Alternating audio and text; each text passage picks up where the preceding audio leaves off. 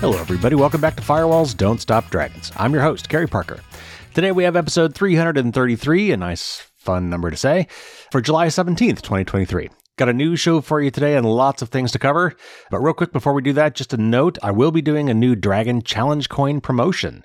Got these cool new version 2.0 coins that I need to start giving away. Stay tuned after the news uh, when I'll give you a few more details about that.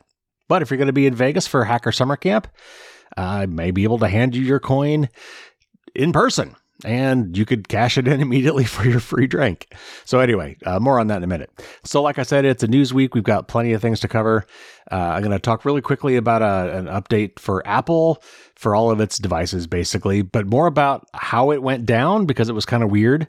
Got an article from Wired about EV chargers. I just got myself a new EV, so I found this particularly interesting, but we should all be concerned about this.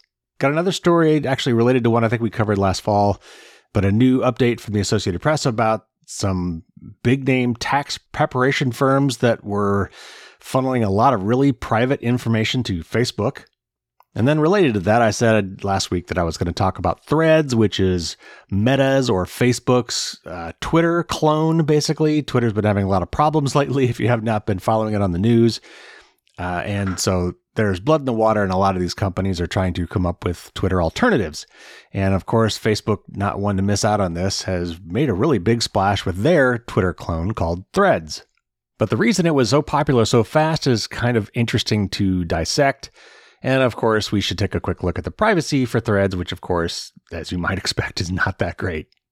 Interesting story from France about a new bill allowing police to remotely activate cameras on citizens' iPhones, or Android phones, presumably. And then I've got a few stories that there's there were a lot of these that hit at the same time that were all related to police monitoring us. One from the Tampa Bay Times about how uh, local police are monitoring private security cameras. One from the New York Daily News about how the NYPD is being basically forced as part of policy to try to get the IDs of every phone of people who come through their system. A story from Sacramento, California about how cops are sharing license plate reader data with other states that have anti abortion laws in which the people whose license plates may be captured may be, you know, fined heavily or even put in jail. And probably as a response to stories like this, Massachusetts is weighing an outright ban on selling unusual location data. Then a story from the Washington Post about how your printing service or even your home printer may be doing things with the documents that you're printing. And then because we've got so much news, I'm not going to be doing a Dear Carey question this week, but I do have my tip of the week. And it's the first part of a multi part series uh, that I am doing now about how to protect your home network. And we've talked about this in the past, but I'm taking a slightly different angle on it. And I'm kind of testing out a new, I don't know, personal security and privacy framework that I'm working on. So anyway, I'll tell you all about that. Lots to get to. Let's let's jump in.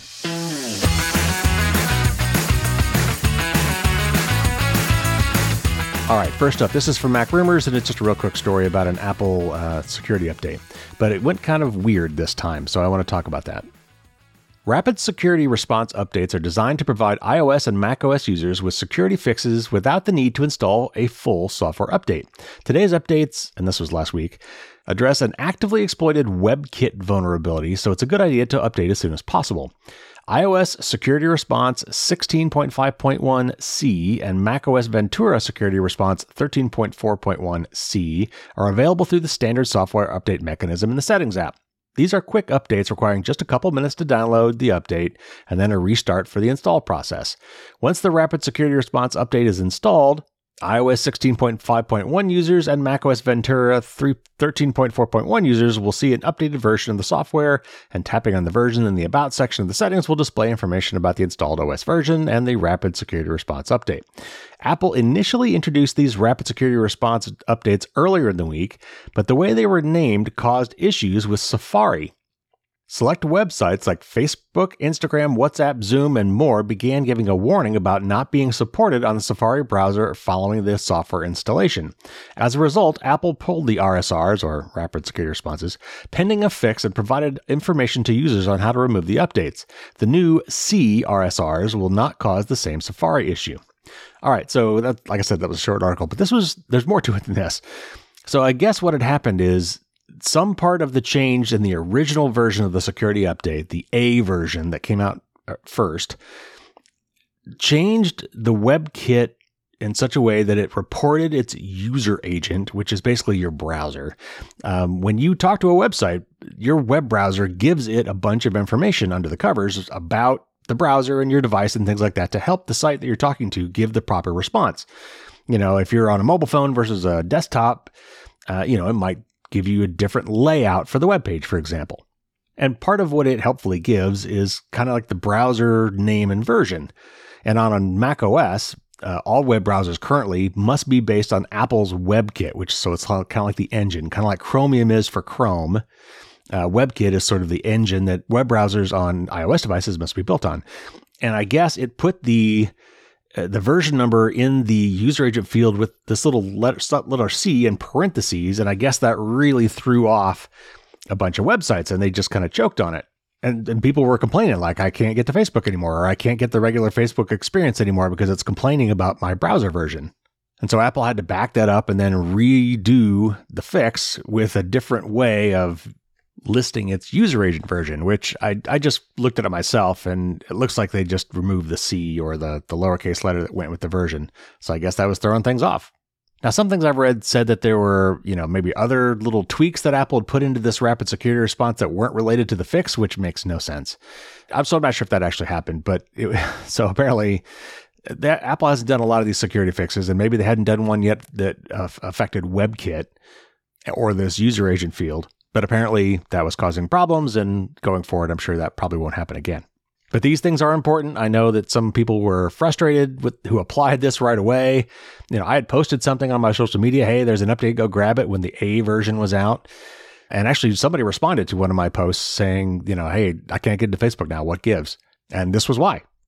So I know this could be frustrating when things like this happen, but keep up with it. Don't let this dissuade you from applying these security fixes, these rapid security responses when they come out, because they are important. All right, let's move on. This next story is from Wired and it's about EV chargers. With his electric Kia EV6 running low on power, Sky Malcolm pulled into a bank of fast chargers near Terre Haute, Indiana to plug in. As his car powered up, he peeked at nearby chargers. One in particular stood out. Instead of the business-like welcome screen displayed on the other Electrify America units, this one featured a picture of President Biden pointing his finger with an I did that caption. It was the same meme the president's office critics started slapping on gas pumps as prices soared last year, cloned 20 times across the screen. And this is a quote from Malcolm, quote, "It was unfortunately not terribly surprising." Unquote. Such shenanigans are increasingly common. At the beginning of the war in Ukraine, hackers tweaked charging stations along the Moscow St. Petersburg motorway in Russia to greet users with an anti Putin message. Around the same time, cyber vandals in England programmed public chargers to broadcast pornography. Just this year, the hosts of the YouTube channel The Kilowatts tweeted a video showing it was possible to take control of an Electrify America station's operating system. While such breaches have so far remained relatively innocuous, cybersecurity experts say the consequences would be far more severe at the hands of truly nefarious miscreants. As companies, governments, and consumers sprint to install more chargers, the risk could only grow. In recent years, security researchers and white hat hackers have identified sprawling vulnerabilities in internet connected home and public charging hardware that could expose customer data, compromise Wi Fi networks, and, in a worst case scenario, bring down power grids. Given the dangers, everyone from the device manufacturers to the Biden administration is rushing to fortify these increasingly common machines and establish security standards. This is a quote from Jay Johnson, a cybersecurity researcher at Sandia National Labs. Quote, this is a major problem. It's a potentially very catastrophic situation for this country if we don't get this right, unquote. Vulnerabilities in EV charger security aren't hard to find. Johnson and his colleagues summarized known shortcomings in a paper published last fall in the Journal of Energies. They found everything from the possibility of hackers being able to track users to vulnerabilities that, quote, may expose home and corporate Wi Fi networks to a breach, unquote. Another study led by Concordia University and published last year in the Journal of Computers and Security highlighted more than a dozen classes of severe vulnerabilities, including the ability to turn chargers on and off remotely as well as deploy malware. When British security research firm Pentest Partners spent 18 months analyzing seven popular EV charger models, it found five had critical flaws. For instance, it identified a software bug in a popular charge point network that hackers could likely exploit to obtain sensitive user information. A charger sold in the UK by Project EV allowed researchers to overwrite its firmware. Such cracks could conceivably permit hackers to access vehicle data or consumers' credit card information, says Kevin Munro, a co founder of Pentest Partners.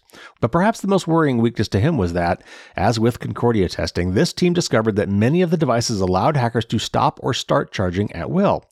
This could leave frustrated drivers without a full battery when they need one, but it's the cumulative impacts that could be truly devastating.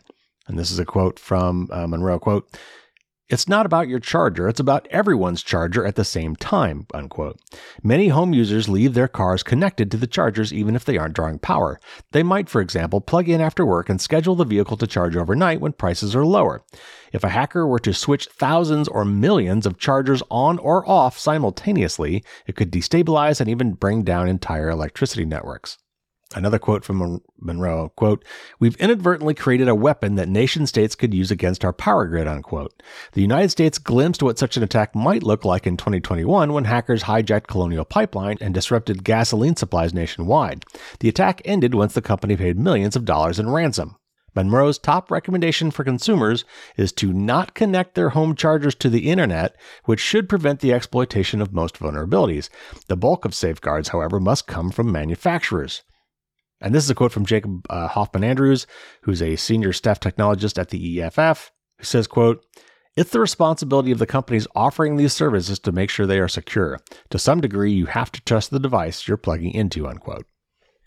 Right. So I, have got an EV. I just got one.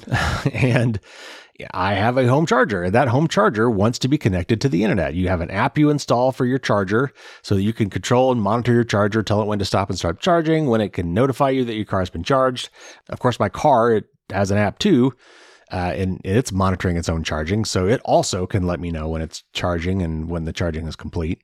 So I suppose maybe I maybe I don't need to connect my charger to the internet, but most of them just assume you're going to do that, and I I would not think it's a a stretch of the imagination to think that some of them just won't work properly if they're not connected to the internet, even if they don't need to be connected to the internet. They're probably coded.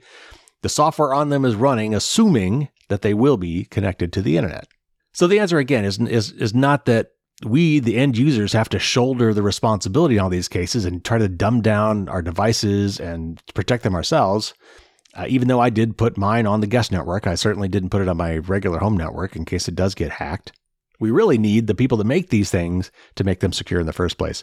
And we're also worried about the charging stations, the public charging stations, not just the ones that we have in our homes, uh, but the ones that you now see basically gas stations for EVs. That's how this article started, was talking about one of those being hacked. The downside there is there's probably banks and banks of these things all under a single control. So if someone were to hack into one of these companies, they like Tesla or Electrify America or whatever, they actually might be able to, on a bulk scale, cause havoc for the grid. All right, moving on. Here's an article from the Associated Press about three big tax preparation companies sharing a lot of your information with Meta. Three large tax preparation firms sent extraordinarily sensitive information on tens of millions of taxpayers to Facebook parent company Meta over the course of at least two years, a group of congressional Democrats reported on Wednesday. They say some of that data was then used by Meta to create targeted advertising to its own users, other companies, and to train Meta's algorithms. The Democrats report urges federal agencies to investigate and potentially go to court over the wealth of information that H&R Block, TaxAct, and TaxSlayer shared with the social media giant. In a letter to the heads of the IRS, the Department of Justice, the Federal Trade Commission, and the IRS watchdog, Seven lawmakers said their findings, quote, reveal a shocking breach of taxpayer privacy by tax prep companies and by big tech firms, unquote. Their report said that highly personal and financial information about sources of taxpayers' income, tax deductions, and exemptions was made accessible to Meta as taxpayers used the tax software to prepare their taxes. That data came to Meta through its Pixel code, which the tax firms installed on their websites to gather information on how to improve their own marketing campaigns. In exchange, Meta was able to access the data to write targeted algorithms for its own users. The program collected information on taxpayers' filing status, income, refund amounts, names of dependents, approximate federal tax owed, which buttons were clicked on the tax preparer's websites, and the names of tax entry forms that the taxpayer navigated, the report states. Taxpayer data was also shared with Google through its own tracking tools, though the firm told lawmakers that it never used the information to track users on the internet, according to the report. The letter to federal agencies was signed by Senators Elizabeth Warren, Ron Wyden, Richard Blumenthal, Tammy Duckworth, Bernie Sanders, Sheldon Whitehouse, and Representative Katie Porter. The lawmakers called for the agencies to, quote, immediately open an investigation into this incident, unquote. They asked the agencies to investigate and prosecute any company or individual who violated the law, saying it could result in billions of dollars in criminal liability to the firms. The Democrats say the report serves as an argument for the creation of an electronic free file system for submitting tax returns that would be run by the government, which the IRS is currently piloting. So that last little bit I threw in, it was a longer article, but I wanted to touch that specifically because a lot of these tax companies have been backing off of the government's free file program for years and that and we I did a whole set of stories on that years ago when this was the thing. But they're getting out of that now. They're like they, they don't want to be part of it because the government is is regulating it too heavily for them and they're not making enough money off of it, so they don't want to do it anymore. Uh, and part of that bargain was, well, if you guys do this, then the government won't have to. And since they're not doing it anymore, the government is now saying, okay, well, if you're not going to do it, then we're going to give our citizens a simple way to file their taxes online so that most people with simple taxes can do it without having to go through one of these companies. But let's be clear. There have been plenty of government websites that still manage to use Google Analytics and Facebook's Pixel you know, all this information gathering stuff because a lot of the frameworks and things that websites use have these things built in by default. So anyway, I just wanted to make a point here that while this is not good and we definitely need to be cracking down on this stuff, uh, that it's it's not above the government to either mistakenly or even possibly uh, on purpose collect this data and, and sell it as well. Your local DMV and some of these other state agencies collect your and sell your information, for example. So it's not beyond the government to do this stuff as well. We just we just need some privacy laws in this country that will protect our information from anybody who wants to abuse it. All right, moving on. This is from Ars Technica. And since we're talking about Facebook, I wanted to talk about threads. And I've got a couple of articles here talking about this new Twitter clone. Meta's long awaited Twitter alternative is here, and it's called Threads. The new social media app launches at a time when alternatives like Blue Sky, Mastodon, and Spill are vying for users who are dissatisfied with Elon Musk's handling of Twitter's user experience with its newly introduced rate limits and an uptick in hate speech. Meta owns Facebook, Instagram, and WhatsApp, so the company's attempt to recreate an online experience similar to Twitter is likely to attract plenty of normies, lurkers, and nomadic shitposters. Sorry, that, that's a Term of art, shitposters is the thing. Meta is working to incorporate threads as part of the online Fediverse, a group of shared servers where users can interact across multiple platforms. Uh, I'll believe that when I see it. If you're hesitant to share your personal data with a company on the receiving end of a billion dollar fine, that's understandable. For those who are curious, however, here's what we know about the service's privacy policy, what data you'll hand over when you sign up, and how it compares to the data collected by other options. Threads potentially collects a wide assortment of personal data that remains connected to you based on the information available in Apple's App Store, from your purchase history and physical address to your browsing history and health information. Quote unquote sensitive information is also listed as a type of data collected by the Threads app. Some information this could include is your race, sexual orientation, pregnancy status, and religion, as well as your biometric data. Threads falls under the larger privacy policy covering Meta's other social media platforms. Want to see the whole thing? You can read it here for yourself. And of course, that is a link that if you go to the show notes, you can find and click on. There's one caveat, however.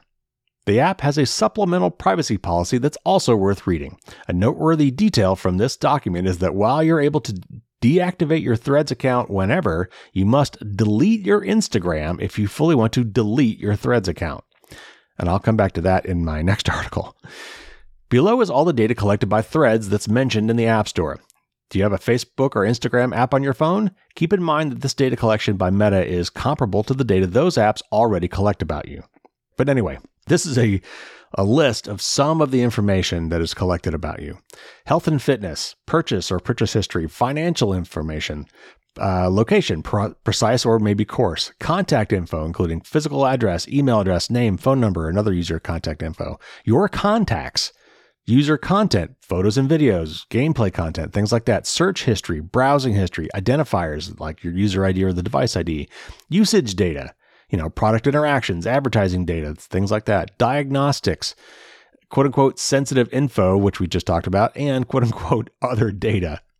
So if you if you look at the uh, uh, Apple has this on, and that's what they're talking about. Apple has this new quote unquote nutrition label format for privacy, where they listed a standardized format, all the things that could be collected about you, or all the things that are collected about you, according to the app's developer. And this is a self reported thing, though Apple supposedly is trying to police some of this.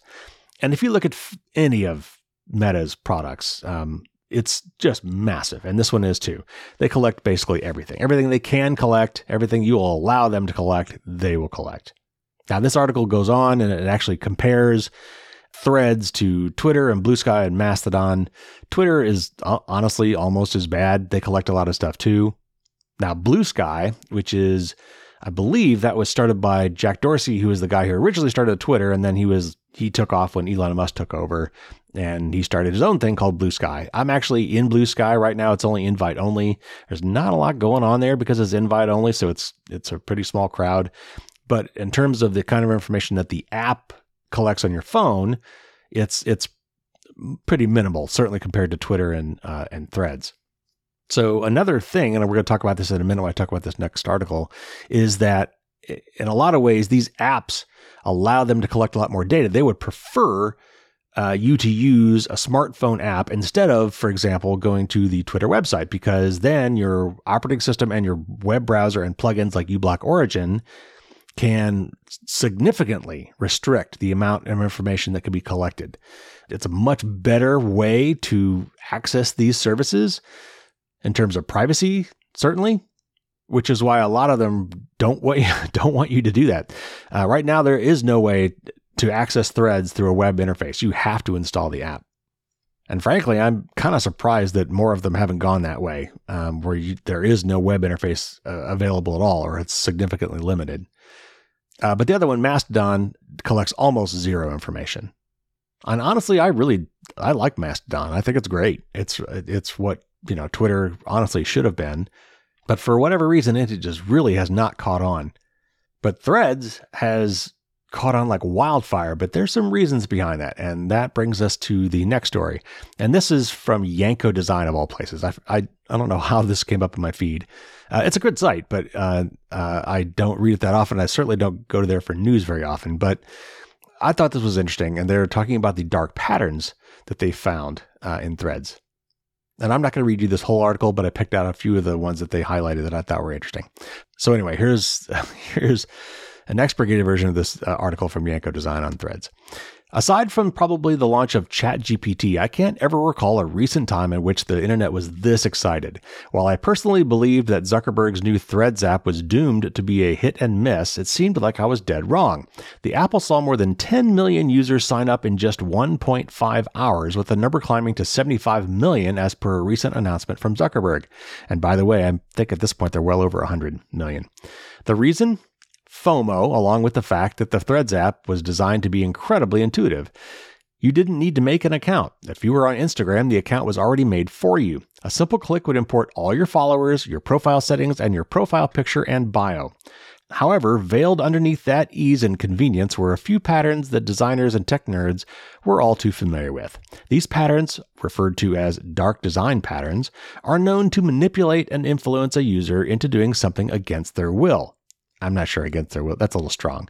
Oftentimes, it's it's to get you to do something that benefits the service more than it benefits you. As a user, you've probably encountered a whole bunch of dark design patterns in your life. If you've used the Uber app, you're familiar with how notorious it is to cancel a ride while the app is searching for one. The cancel ride button is grayed out, but the continue searching is black and highly visible. Click the cancel button and Uber asks you at least twice if you're sure you want to cancel. Amazon does the same thing with its Prime subscribers. Try canceling your Prime subscription, and chances are you'll just give up because Amazon's made it so incredibly hard to cancel an active Prime membership by burying the option so deep behind countless menus you'll probably never find it on your own. And by the way, the US Congress is working on legislation to address that very topic. Basically, the point of the, the bill is to make it as easy to cancel as it is to subscribe. Anyway, back to the article. The Threads app almost immediately displayed a whole bunch of dark patterns with its user interface. We spotted at least 11 of them, and we're sure there are a lot more to come.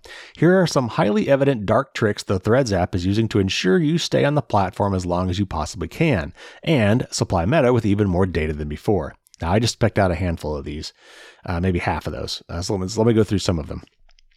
In order to make your Threads account, you need to log in through Instagram. The Threads app doesn't let you create an account without having an Instagram account. It does so to make the transition for Instagram users incredibly easy, but in doing so, it also ensures that people need to have both Instagram and Threads accounts active at all times. There's no Threads without Instagram. So if you gave up your IG for any particular reason, you're in a tough spot. While onboarding users was, was designed to be easy, the Threads app does something notorious to ensure users don't leave too. If at any point in time you feel the need to quote unquote delete your Threads app, it means you'll have to delete your Instagram too. Sounds bizarre, right? Well, the settings panel in the Threads app mentions that, quote, deleting your account applies to both Threads and Instagram, unquote, taking the ability to selectively delete your accounts right out of your hands. As a form of consolation, Thread does allow you to deactivate your account. This takes your Threads profile offline, but the data still exists on Meta's servers, and it still remains tied to your IG or Instagram account at all times to help Meta build that data set on you. Perhaps one of the most malicious dark patterns lies in how much data the app collects on you. And I think that's a bit of a stretch to call that a dark pattern, but let me keep going. Even though Threads is essentially just a microblogging platform, the, the app has access to your health data, financial data, and even your location. In fact, ex CEO of Twitter, Jack Dorsey, shared a snippet of the amount of data that the app collects on you, and it's shocking, and that's actually related to the story I just read. If you're in the EU, you probably don't have access to Threads for this exact reason, because the European Union has some incredibly strict laws on data gathering. In fact, I just saw another article uh, today about how Meta is blocking people from the EU trying to access uh, threads via VPNs because they can't do it from the EU because the privacy laws in the EU are too good. Even though Threads makes it very easy to share stuff to Instagram, your IG followers can't view your thread unless they install the app and make their account too. The most they can see is a snippet, which lures them into signing up. The above is reinforced by the fact that Threads doesn't have a desktop website either, even though its competitor Twitter does, and even though Instagram does too, Threads can only be accessed by installing an app and logging in. That's how Meta coerces you into installing an app that you then can't remove, and an app that then constantly gathers data on you. So, this article has some more points that it makes, but I think that gives the idea. This was a really ballsy move, honestly, by Meta it was smart because Twitter is definitely flailing right now. A lot of people are unhappy with Twitter. And so they kind of rushed this out to get this threads thing out, this Twitter clone. And they leveraged their massive base of Instagram users to do it. So if you have not done it already, I, you know, if you're already in Facebook land anyway, it's honestly not that much more of a of a privacy threat to do threads, though uh, what I have heard, and I think this article may have talked about this too, is if you've gone to the trouble of setting all your privacy settings for Instagram and your Facebook Messenger apps and uh, and Facebook apps on your phone, and try to dial those down and limit your privacy, and then you you know click that hey you're you're on Instagram right now or Facebook would you like to automatically create your Threads account? In fact we've already created it for you. You just click here to activate it kind of thing. And then download the app and install the app. Well when you install that app don't assume that the privacy settings from the ones transfer to the new one. In fact, my guess is uh, you'll have to go through and, and re lock down all the privacy stuff on threads. At least that's what I'm hearing. I've not done it, obviously. I'm hearing that that they've set a lot of those back to the default, which is much more public and much more data gathering than you would probably want. All right, next up, I've got a, a several articles about data sharing with law enforcement and law enforcement surveillance techniques using public cameras and other data. I'm not sure why these are wide ranging. These these are from around the globe, uh, but they all kind of hit in the last couple weeks. So uh, let's start with this one from Gizmodo about uh, France legislation being passed.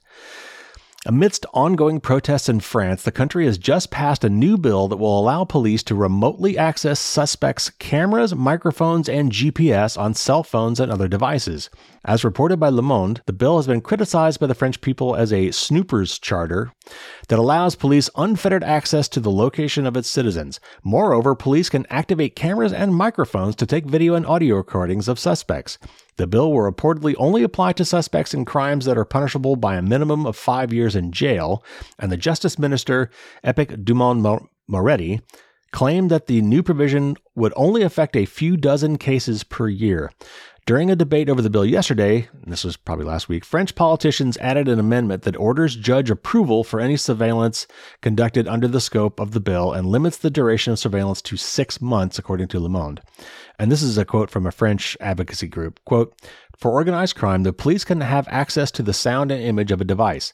This concerns any connected device telephone, speaker microphone, computer camera, computer system of a car, all without the knowledge of the persons concerned.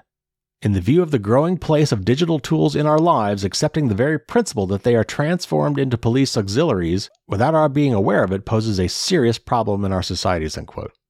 The bill comes after a time when the French government previously expanded police authority authority via technology. In 2021, the New York Times reported that the French parliament passed a bill that would expand the French police force's ability to monitor civilians using drones.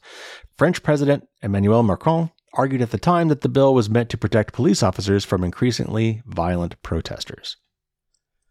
So that's that's crazy, but my main question and this article did not answer it was how are they going to how are they going to actually do this? I mean, Apple and Google uh, and other makers of these devices are not likely to put in backdoors that would allow this to happen. So I'm not sure how they're planning to do this. But nevertheless, the fact that they think they should be able to do this is extremely concerning. I find this just mind blowing. All right, next, this one's from the Tampa Bay Times. Police in Hillsborough County and Clearwater, and this is Florida, are using a surveillance tool that's raising privacy concerns around the country as it gives law enforcement real time access to security cameras in neighborhoods. A deal with the Georgia technology company Fusus, I'm not sure if that's how pronounce it, F U S U S, provides the Hillsborough County Sheriff's Office and Clearwater Police Department with a platform that can access footage from up to 2,500 local recording devices. This includes business security cameras and home security devices like Ring doorbell cameras, according to interviews and records obtained by the Tampa Bay Times. Fusus offers a platform that, with permission from private camera owners, links all of the cameras together in a network that can be monitored by law enforcement. Police can also review recordings of video and audio from these cameras. Without Fusus, police might need a warrant for that footage. The company provides a number of ways to use its products and offers several add ons, including a predictive policing tool, searches that rely on artificial intelligence, and gunshot detection. Yet while Fusus promotes its product as a tool that, that can help keep the community safer by inc- increasing police oversight, civil rights and privacy advocates say the technology creates a vast police spying network. Nationwide, Fusus is linked to at least 33,000 cameras in more than 60 jurisdictions, according to a report by the Thomson Reuters Foundation, an independent news organization dedicated to human rights and media freedom. Interim Clearwater Police Chief Michael Walek told the Times that Fusus has been used since 2021 to locate missing people and solve crimes. Fusus helps catch the killer from a shooting in March, Walek said, and the agency sees it as a tool that can help protect vulnerable people. The department pays $95,000 per year and can access up to 1,500 public and private business cameras, though it currently only uses 283. While some police departments choose to live stream home security footage, Walek said Clearwater Police instead monitor crimes and alerts near cameras they are registered with that are registered with Fusus, and then, if needed, ask owners if they will provide footage. The cameras also allow for artificial intelligence searches that can scan for certain types of vehicles and people wearing a certain color. Walek said the searches have been useful in solving cases. The Hillsborough Sheriff's Department confirmed the ongoing use of Fusus to the Tampa Bay Times in June, though Fusus disclosed the partnership on its website in 2021. A sheriff's office spokesperson declined to answer detailed questions about Fusus, citing a state law that shields information about police video systems from the public record. The Times requested any contracts between Fusus and the Hillsborough Sheriff's Office and was initially told that none existed. When asked how no contracts could exist while the department is actively using the technology, the office then provided documentation. Records show that in July 2020, after using a Fusus pilot program, the Hillsborough Sheriff's Office asked for help from the Florida Department of Law Enforcement to pay for the $48,476 bill to launch Fusus. For that price, the agency could gain access to, a, to 1,000 private cameras. The request was part of a larger funding bid for its Eye on Crime network, which already consists of hundreds of publicly owned cameras that the department can monitor at intersections around the county. In the same funding request from 2020, the sheriff also requested $195,501 for license plate recognition trailers, which house cameras that automatically scan license plates. Albert Fox-Cahn, who we recently interviewed, is the executive director at the Surveillance Technology Oversight Project, an organization that resists government surveillance overreach and teaches communities how to protect their rights. He said that the right to privacy can be undermined by the use of Fusus. And this is a quote from Cahn, quote, when we make it easier for officers to turn private cameras into a policing tool, they often can pose a threat to homeowners and business owners themselves, and using this level of community mapping and vehicle tracking is ripe for abuse. If an agency had proposed something like this 20 years ago, they would have been laughed out of the room. But the fact that these sorts of mass surveillance is now big business should worry all of us, unquote. So that's the first story. Here's the next one. This is from the New York Daily News. And it's honestly, it's a weird one. let, me, let me just read it, then I'll give you my two cents. A little known but aggressive NYPD campaign to collect the digital fingerprints of cell phones from people in custody has raised concerns among civil liberties experts.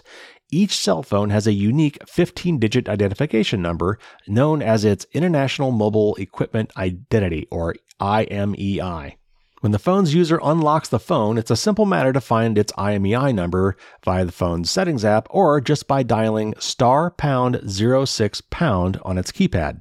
And by the way, that's pretty cool. I, have I've known that there are some of these special key codes you can enter for a long time, but this you try it yourself. Just bring out your phone and dial star pound zero six pound, uh, and it'll bring up uh, all sorts of identifiers, including your IMEI. Phone companies use the numbers to track misplaced, lost, or stolen cell phones, but in the hands of law enforcement, IMEI numbers can become a powerful tool in criminal investigations. IMEI numbers can give police the ability to determine the location of a phone and track communications to it and from it, says Daniel Schwarz, a privacy and technology expert with the New York Civil Liberties Union. Schwarz said that he hasn't previously come across the practice of collecting IMEI numbers except by federal intelligence agencies such as the National Security Agency. Under Mayor Adams' administration, police brass are pressing officers in commands across the city to convince arrestees to give them access to their cell phones so they can record their IMEI numbers, internal NYPD messages obtained by the Daily News show. Quote, every person in custody must have their IMEIs for all devices in their possession recorded by their arresting officer, unquote, according to instructions sent to cops in one command last month and obtained by the news. Quote, if a prisoner refuses to give the number, state, we do not care what contents are stored in the phone, unquote. In some cases, police sources said prisoners are asked repeatedly to make calls or are being tricked or coerced into unlocking their phones. In the past, people in custody or under arrest were allowed one phone call. But now cops are under orders to encourage detainees to make multiple calls, partly to get them to unlock the phones so the IMEI number can be recorded. Quote, every prisoner is to be asked twice for up to three phone calls by their arresting officer, unquote, a message posted in one command said. Civil liberties groups said that stockpiling the IMEI numbers violates detainees' protections against unreasonable search and seizure under the Fourth Amendment of the U.S. Constitution. They said it also runs afoul of Riley v. California, a landmark Supreme Court decision in 2014, which held that law enforcement must obtain a search warrant to access data even in the phones of people who have been arrested. And this is a quote from uh, Jerome Greco, a digital forensics supervising attorney for the Legal Aid Society. Quote, Clearly, the police are being encouraged to violate people's rights. They need a warrant to do this. If someone consents to make a call, it doesn't mean they are consenting to providing the IMEI number or anything else from the phone, unquote. Greco said that he has heard anecdotal accounts in the past year of officers holding the unlocked phone to the ear of the arrestee during a call and then recording the IMEI number or telling people that their effort to obtain the IMEI number was a quote unquote routine request needed to complete a standard form. Quote, We've had clients say to us that officers were really insistent and kept bothering them to unlock the phone or make a call in ways they felt was unusual or made them uncomfortable, unquote. That was from Greco.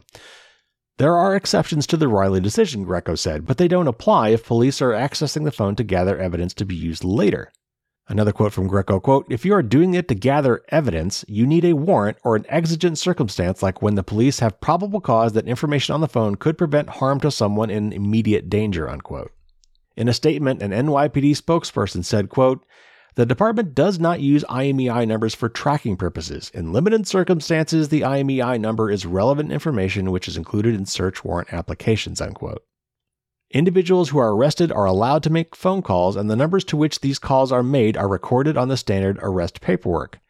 In no circumstance are these phone numbers used to avoid obtaining a search warrant. Unquote. Despite the NYPD statement that the IMEI numbers are relevant in limited circumstances, the internal records seen by the news show police brass are making extensive efforts to push cops to collect the numbers. When a prisoner refuses to make a call, cops are supposed to notify their precinct commanders, the records show. Quote, every prisoner in custody is subject to an inventory search, including obtaining itemizing IMEI numbers, unquote, a commander wrote. Sergeants and lieutenants who do not make sure the numbers are collected can face discipline, the records show. And once again, we have a quote from Albert Fox-Cahn, the head of STOP, who said, Exercising your right to making a phone call doesn't mean you waive your other rights in safeguarding your private details in a cell phone. Fox-Cahn said the pressure to obtain the numbers is particularly concerning since it will spur cops to push boundaries in a way that might violate the law, as in the Stop and Frisk campaign of 2006 through 2011, in which the federal judge found racial bias in the way the police were stopping young black and Hispanic men. And a final quote from Cahn, quote, this is a policy where police officers who respect the Constitution are going to get disciplined, and officers who coerce people into unlocking their phones are going to be commended. Every time someone unlocks their phone to make a call and more info is recorded as a result, that is an illegal search. This is digital stop and frisk, unquote. So I personally find that just bizarre and it really does not sound at all legal. So I'm sure this is going to be challenged and uh, I'll be very interested to see what comes of that. And you might think, well, this is kind of like fingerprinting, right? Like if someone's put in jail or whatever and they gather the fingerprints, then, you know, is, is that a privacy violation? I think that's actually only ever done at arraignment, which means someone has actually been formally charged. And I can't remember what policies are for keeping those fingerprints on file if somebody is eventually acquitted. But this is kind of like the fingerprint of your phone, and that fingerprint can be tracked and followed, and the history can be obtained, unlike your actual fingerprints, where someone would actually first have to find them and then match them in something in a database. This IMEI number is, is used all over the place, at least in the cellular network and that information through various means and some of that some that might not require a warrant could be used to to track your location and things that you've done and calls you've made and things like that it's i, I can't imagine how this is going to stand up to legal scrutiny and i just think it's bizarre that this is being done at all if I hear more about that story, I'll, of course bring bring it back to your attention. All right, this next one is from the Sacramento Bee, which is a newspaper in California. More than 70 California law enforcement agencies are violating state law by sharing automated license plate reader data with out of state agencies, putting out of state abortion seekers at risk, according to a trio of civil rights groups. The Electronic Frontier Foundation and the American Civil Liberties Union chapters for both Northern and Southern California sent letters to 71 agencies, including the Folsom Police Department, giving them a June 15th deadline to stop sharing license plate data with states that criminalize abortion. Through several public records requests, the EFF found that listed law enforcement agencies shared license plate data with out of state agencies, sensitive information about where people live, work, or seek reproductive health services and other medical care. And this is a quote from uh, the EFF quote, ALPRs, which automatic license plate readers, ALPRs invade people's privacy and violate the rights of entire communities as they are often deployed in poor and historically overpoliced areas regardless of crime rates. Sharing ALPR data with law enforcement in states that criminalize abortion undermines California's extensive efforts to protect reproductive health privacy, unquote. And the spokesman was referring to AB 1242, a 2022 California law aimed at protecting out of state abortion seekers from criminal reprisal from their home states. And this is a quote from an EFF statement. Quote, Idaho, for example, has enacted a law that makes helping a pregnant minor get an abortion in another state punishable by two to five years in prison. The agencies that received the demand letters have shared ALPR data with law enforcement agencies across the country, including agencies in states with abortion restrictions, including Alabama, Idaho, Mississippi, Oklahoma, Tennessee, and Texas, unquote. In addition to the Folsom Police Department, law enforcement agencies on the list include ones in Contra Costa, El Dorado, Fresno, Humboldt, Imperial, Kern, Kings, Los Angeles, Madera, Marin, Merced, Orange, Placer, Riverside, San Bernardino, San Diego, San Joaquin, Santa Clara, Solano, Ventura, and Yolo counties.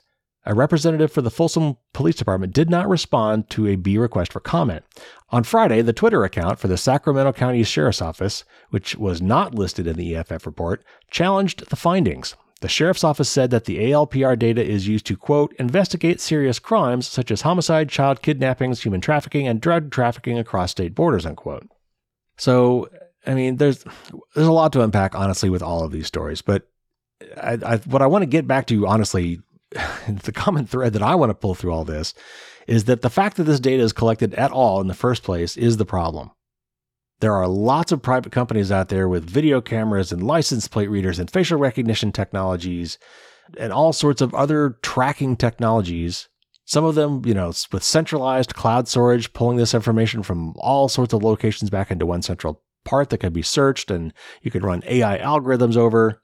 A lot of these are private companies uh, that are getting this in some cases from private people's uh, cameras and things and, and devices, from private business owners. They're collecting that data and then they're turning around and making this available to law enforcement or probably anybody willing to pay.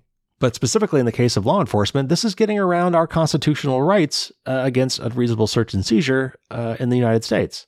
And just it's just wrong in terms of, you know, treating privacy as a human right. I mean, so the you know the real issue is the fact that we're collecting this data in the first place, and that we've allowed a lot of these third parties to correlate and collect and and resell this data to to other to other parties. We just we just need privacy laws. We need privacy regulations, and we need them right away. We need them yesterday. So to that end, uh, here's actually a potentially positive story out of Massachusetts, and this is from Engadget. The Massachusetts state legislature is considering a bill that would ban the sale of users' phone location data. If passed, the Location Shield Act would be the first such law in the nation as Congress stalls on comprehensive user privacy solutions at the national scale. The state's proposed legislation would also require a warrant for law enforcement to access user location data from data brokers. Today, the Wall Street Journal published a report with numerous details on the proposed legislation following earlier discussions at the State House. Of course, the bill wouldn't prevent Massachusetts residents from using their phone's location services for things that directly benefit them, like Google Maps navigation, DoorDash deliveries, or hailing an Uber. However, it would bar tech companies and data vendors from selling that data to third parties, a practice without any clear consumer benefit. The Location Shield Act is backed by the ACLU and various progressive and pro choice groups who see greater urgency to block the dissemination of user location in a post Dobbs world. And Dobbs is the Supreme Court decision that struck down the right to uh, an abortion in the U.S. As red states increasingly criminalize abortion, concerns have grown over the transfer of user data to catch women traveling out of state to undergo the procedure or access medication. In addition, the bill's backers raise concern about national security and digital stalking implications. Opposing the legislation is the State Privacy and Security Coalition, a trade association representing the tech industry. And this is a quote from Andrew Kingman, uh, who's a lawyer with this group. Quote, the definition of a sale is extremely broad, unquote. He says the group supports heightened protections that would prefer giving consumers, quote, the ability to opt out of sale, unquote, as the other state laws have done, rather than imposing an outright ban. Of course, making it optional rather than a complete ban would likely be much better for data brokers' bottom lines. Requiring law enforcement to provide a warrant to access user location data could also help curtail the rising trend of law enforcement buying that information commercially. A 2022 ACLU investigation found that the Department of Homeland Security bought over 336,000 data points to essentially bypass the Fourth Amendment requirement for a search warrant. Although the U.S. Supreme Court has said that a warrant is usually needed for agencies to access location data from carriers, purchasing the data from private companies has served as a loophole. So yeah, I, I, I would have to agree. I think I I don't see any reason to allow selling of location data to third parties. I don't even think there should be any way to opt into that. I don't know why you would do it. I mean, obviously there are some apps that do need your location to work properly. To you know, weather apps, for example, Uber. There are several apps that need your location on some level. And I really like that a lot of phones now are offering the option for your coarse, quote unquote, coarse location. Like, you know, what city am I in currently, as opposed to, you know, I'm at this specific GPS location. Because in a lot of cases, that's that's enough location information. It doesn't have to be specific. So it's nice that you can kind of dumb down the data. I think that that's a good option for your phone to allow. But I also think that that location data should never be used for other purposes certainly not sold on to third parties. I'm not even sure why there's any notion to opt in for that, but I suppose you could give that as an option, but certainly the default should be that you have opted out. And if you do opt in, you should always be able to revoke that, and there should be really, really clear understanding of where that data is going to go once you opted in. Anyway, this we need more stuff like this, and I just wish we could get it at the federal level. All right, last up, this is kind of an unrelated story, but I thought it was interesting. Uh, it's from the Washington Post. And I just wanted to make sure that uh, we are collectively thinking about this and things like this. I'll comment more what I mean by that in a minute. If you're printing something on actual paper, there's a good chance it's important, like a tax form or a job contract. But popular printing products and services won't promise not to read it. In fact, they won't even promise not to share it with outside marketing firms. The spread of digital file sharing, along with obnoxious business practices by printing manufacturers, has pushed many U.S. households to give up at home printers and rely on nearby printing services instead. At the same time, major printer manufacturers have adopted mobile apps and cloud based storage creating new opportunities to collect personal data from customers. Whether you're walking to the corner store or sending your files to the cloud, it's tough to figure out whether you're printing in private. Ideally, printing services should avoid storing the content of your files, or at least delete daily. Print services should also communicate clearly upfront what information they're collecting and why. Some services, like the New York Public Library and Print with Me, do both. Others dodged our questions about what data they collect, how long they store it, and whom they share it with. Some, including Canon, FedEx, and Staples, declined to answer basic questions about their privacy practices. Wondering whether your printer app or printing service stores the contents of your documents? Here's the Washington Post Help Desk's at a glance guide to printer privacy. All right, so at this point, they actually go through like six or seven you know, common options. So I, I, thought this was interesting. So bear with me. I'll read through this. And they go like by manufacturer or service. First up, HP or Hewlett Packard. HP says in its privacy policy it doesn't store the content of your files when you use its printers or its HP Smart app. While the policy contains a few eyebrow raising moments, HP won't share a list of so called sensitive data it collects, for example. It's nice that this company doesn't appear to be snooping into your print jobs. And a spokesman from HP said, quote, We do not see or store any content printed using our devices or the HP Smart app, unquote. All right, next up, Canon. Canon's privacy policy lists files and other content among the personal data it can collect. That includes images, it says, along with their descriptions and metadata, which may include information about your location. Its policy leaves room to use your files for marketing. Canon declined to say whether it stores, uses, or shares the content of documents you print. It also declined to say how long it stores your content and whether it shares any data between its printing business and its security camera system business. Canon, quote, respects the privacy concerns of its customers and complies with federal and state laws applicable to its operations, including applicable privacy laws, unquote, according to a spokesman from Canon. Which, as we've just covered, these laws basically don't exist or have no teeth. All right, next up, FedEx. FedEx says in its privacy policy that it collects user uploaded information, which includes the contents of documents you upload for printing services. The policy leaves room for FedEx to use that information for advertising or to share it with unnamed third parties. It doesn't disclose how long the data is stored. And here's a quote from a FedEx rep quote, FedEx office workstations and self copy equipment are encrypted during use and wiped in accordance with federal guidelines before disposal. At FedEx, customer privacy is a top priority, unquote. She declined to say what precisely is encrypted and whether that includes the content of the documents. All right, UPS. While UPS is a collection of franchises, the parent company UPS Store says its privacy policy it can store the contents of your printed documents. It doesn't use that information for marketing or advertising without user permission. But if you check a box giving your consent, that information could be up for grabs. And of course, that box may have been on a web page that was automatically checked and you had to uncheck it. It's really easy for them to get you to check that box. The spokesperson declined to say directly how long UPS stores its customers' personal information, but she noted that the company honors data deletion requests from customers in any U.S. state, even if that state doesn't have a privacy law that grants the right to data deletion. Which means you have to reach out to them yourself, figure out how to do that, ask them to delete their data, and hope they do it. Anyway, as for franchises, their privacy policy doesn't directly say whether they store the contents of your documents. The rep declined to say whether the parent company provides rules or guidelines on this matter for franchises. All right, just a couple more. Next one is Staples. The Staples privacy policy says it can store personal data, including copy print materials, driver's license number, passport number, and contents of mail. It also leaves room to use copy print materials for advertising. It doesn't disclose how long the data is stored. The company couldn't be reached for further elaboration. All right, it goes on a little bit and actually talks about the company Print With Me, which sounds like they do a better job, and actually talks about your local library too, which they talk about specifically the New York Public Library. But you know, basically what they say is it it varies library by library. So if you go to print something at your local library, you know, you might want to make sure that you check their privacy policy and realize that when you're using copy machines today, those copy machines basically work like computer scanners.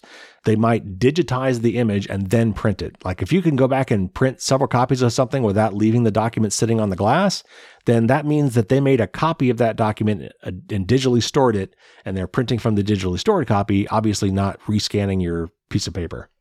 And what I hadn't honestly thought about much until I read this is that home printers now could easily be doing the same thing. Many of them now are connected to the internet. Many of them don't even have USB uh, cables to connect directly to computers anymore. They want to be on your home network, and then you're supposed to find the printer over the network and print that way, which means that they could potentially, certainly theoretically, share any data that you print with third parties or store it themselves and use it for their own marketing and advertising campaigns it's not guaranteed to stay inside your home. So I find that rather disturbing personally. And of course, if you go to a public printing service, then it's it's, it's a similar thing, right? I mean, they're they're going to be scanning your document and printing it, and you've got to assume that anything you take to a printer, you know, go to your local Kinkos or one of these places that provide public places to do printing, you should at least be aware that they could potentially be saving digitized copies of anything that you print. So, the more you know, right? All right, so now it's time for the tip of the week, and uh, we're already kind of running along, so I'm going to keep this short. I've got a, a, nice, lengthy blog post about this. Again, if you're a newsletter subscriber, you've already got this sitting in your inbox right now. Um, but I want to do a multi-part series here. I, we've talked about security on the internet before, but after talking to Josh Corman, I kind of got some more thoughts on this, and I, I, I got it in my head that I wanted to approach some of these security and privacy topics methodically, like kind of create a framework. And I kind of wanted to base it off of what white hat hackers do, pen testers. These are professional cybersecurity experts that are hired by companies, either directly or through bug bounty programs, to say, hey, come hack this. This specifically, let me scope this, but these are things right here that I want to find out if they've got vulnerabilities, and we will pay you to find them. And there are frameworks and methodologies for this exact approach. They range from, you know, five to seven phases of things and they kind of go chronologically. And I wanted to kind of simplify that because, for example, what two of the, two of the steps involve actually doing the hacking, like going through and, and exploiting something. We're not going to be doing that. What, what I wanted to kind of come up with was, you know, a simple way of thinking about, you know, methodically going through and protecting something of yours. And we're going to start with networking. And so I broke it down this way scan, simplify, assess, and remediate. So basically, before you do anything, you need to kind of scan. You need to do an enumeration uh, of the things you're trying to protect and kind of come up with your scope, like figure out what you're looking at. And that's what we're going to be talking about today with in terms of your home network. We, we need to figure out everything that's on your home network. And it's not as, it might not be as easy as it sounds. Uh, the next step, and this again, this was kind of inspired by my conversations with Josh Corman, is before you do anything else, before you spend any time and effort trying to protect all these things you just found, first do a simplify step. Get rid of anything you don't need. Reduce your attack surface first. Like there's no point in spending a lot of time securing something if you're just going to get rid of it or if you're going to change it out for something else. And it's an important step, you know, to reduce your your workload first and then do your assessment where you actually kind of go through and figure out how vulnerable things are and what you need to do to fix those things. And then you actually do those things. You remediate. You actually go through and, and take steps to, you know, update your software and things like that. So we're, we're going to go through all this eventually, but uh, today I want to focus on the very first part, that scan part. And so we want to find out a list of everything that is on your home network. Now you might think that'll be simple. Like, look, I've got a smartphone and a laptop and that's it. So I'm, I'm done, right? Probably not, because you've probably also got some Internet of Things devices. You might have some home control stuff. You might have a combination modem router from your ISP. Um, you might not be using it, or you might not think you're using it. But you know, did you ever ever connect any of your devices, perhaps some IoT devices, to that router, and then forgot to move them to the, maybe the router that you bought to uh, so that you could control it for your house? You need to figure that out. But you've probably got lots of things in your house that that at least want to be connected to the internet, including televisions, thermostats, watches, appliances, you know, smart lights and smart switches, streaming boxes, gaming consoles, exercise equipment, maybe fitness trackers that you're wearing, uh, printers like we just talked about.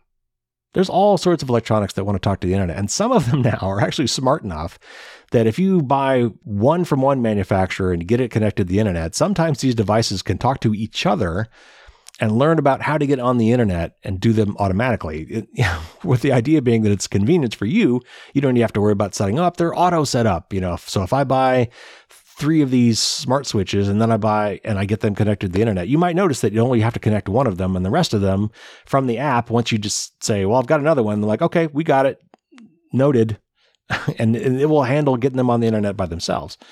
So we we want to find out everything that's on your network, and we want to enumerate these things. And you could just write this on a piece of paper if you want, but if you'd like, I also have started a nice little Excel spreadsheet template that you can download from my website, um, and it has places for things like the device name, and that's what you want to call it. That's that's given it some sort of name that you'll know what it is.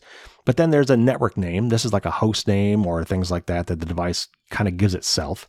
Sometimes that's configurable, sometimes it's not uh, the make and model of each device, the MAC address, the media access control address of each of these devices. This is a unique, globally unique ID that never changes, unlike the IP address, which can change all the time. And you can actually, if you know how to look at it, you can actually look at that MAC address and learn some information about the device. If you have both a main network and a guest network, and you should, you probably put some devices on your guest network and some on your main network. So you probably should keep track of which network they're on. Location, and this is again, this is where you put it. If I've got three light switches, smart light switches, you know, I'm gonna want to know where each one of those things is in my house. And the other thing is, is as you're going through these things, we're going to find the the the support site for these devices, and you're going to want to you know keep track of that link so you can just easily find it again down the line. So these are some of the things that I think we should record for each of these devices that we're going to find. So now there's two ways that I think you should go about listing all the devices in your home. There's the physical way and there's a logical way. So, physically, this is an, where you actually walk around your house, room to room, and you write down everything you see in that room that is a smart device that is connected to the network in some way or form. And make sure, again, make sure you're thinking about your TV, uh, smart thermostats, smart switches, appliances, modern appliances today that actually want to connect to the internet. There's a lot of things on the net. Start with that list and give these things all friendly names and, and come up with that list. And then we're going to do the logical list. And what this is, is we're actually going to go to the single source of truth, and that is your home router. And this can be a little tricky because every router is different, but there is what's called a gateway IP address, and that's kind of the IP address of your router. And so your router is kind of the, the, the main controller of all IP addresses in your house. It hands out unique IP addresses to every device that wants to get on the network and says, Hey, give me an IP address. And it says, okay, here's your IP address. And it, it may change from time to time. If you unplug a device and plug it back in and it reconnects, it may get a different IP address, but they're all within a certain range of IP addresses, what we call a subnet. So actually, if you can find the IP address of anything in your home network, let, let's say it's 192.168.1.55.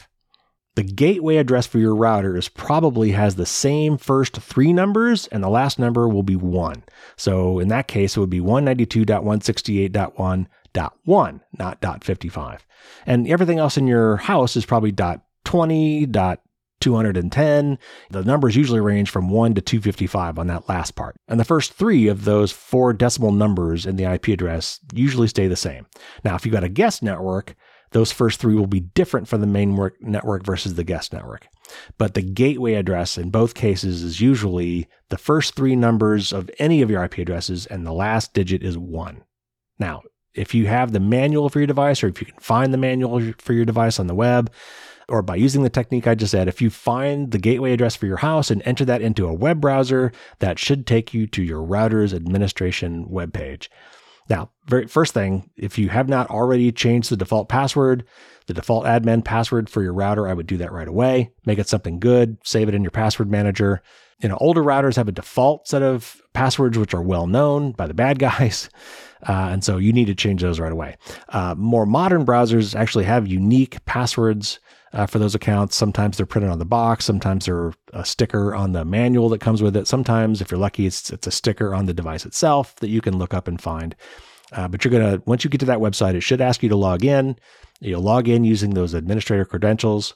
And then what you want to do is again, your router is in charge of handing out unique IP addresses to every device in your home. So it knows, it has a list. It maintains the list of every device it, that, that has connected to your network, either on the guest network or the main network. And that would be two different lists uh, of all the IP addresses it has handed out and what devices are currently connected to your network. And so, again, every router is a little different. You're going to kind of have to poke around, but what you're looking for is you're looking for the network tab or tools section, and you want to find the DHCP or Dynamic Host Configuration Protocol, DHCP client list. And that is a list of all the DHCP clients. That is the list of the clients of your router. Every device that wanted to connect to the internet had to get an IP address from your router, and this is the list of all the IP addresses that were given out. And when you look at that list, it should contain some human friendly naming. Not all devices will have these, uh, but most of them will have some sort of a host name or maybe a NetBIOS name. These these devices do kind of have uh, you know names associated with them that you could either configure yourself or that are automatically configured at the manufacturer uh, that are displayed that will give you some better idea of what they are. Not all of them do. In fact, a lot of IoT devices either have really crappy ambiguous ones or just gibberish ones. Uh, and so those can be hard to identify. And what you may need to do, uh, you can, for example, it should give you the MAC address of those devices as well on that same list of, of devices. If you can get the MAC address, there is a way to look up MAC address, and part the, the first prefix of the MAC address does give vendor information. And if you're lucky, that vendor information will give you a clue as to what that device is. Unfortunately, on some devices, it's really just the vendor of the network interface card or the network interface chip, and that doesn't really help you. But it's something you might want to do. Again, this is all in my article. You can check it out there. But when they're all said and done, you want your physical list and your logical list to line up. You want to account for every device that's on either of those two lists. You got to map them together. This is not easy. In fact, this might be the most difficult part of this whole thing because it's unfortunately not easy to do. Again, if you go to the my article on this on firewallsdon'tstopdragons.com, there's a lot more links and a lot more help. But what you want to do for this phase, the very first part of this, is you want to enumerate, to list every device that is on your network. But the whole point of this is we want to find out all the devices you have, and then we're going to simplify those devices as much as possible. Then we are going to assess how vulnerable those devices are and what we need to do to make them uh, better protected and take those steps. So there you have it. There's your news and part one of a series of tips of the week.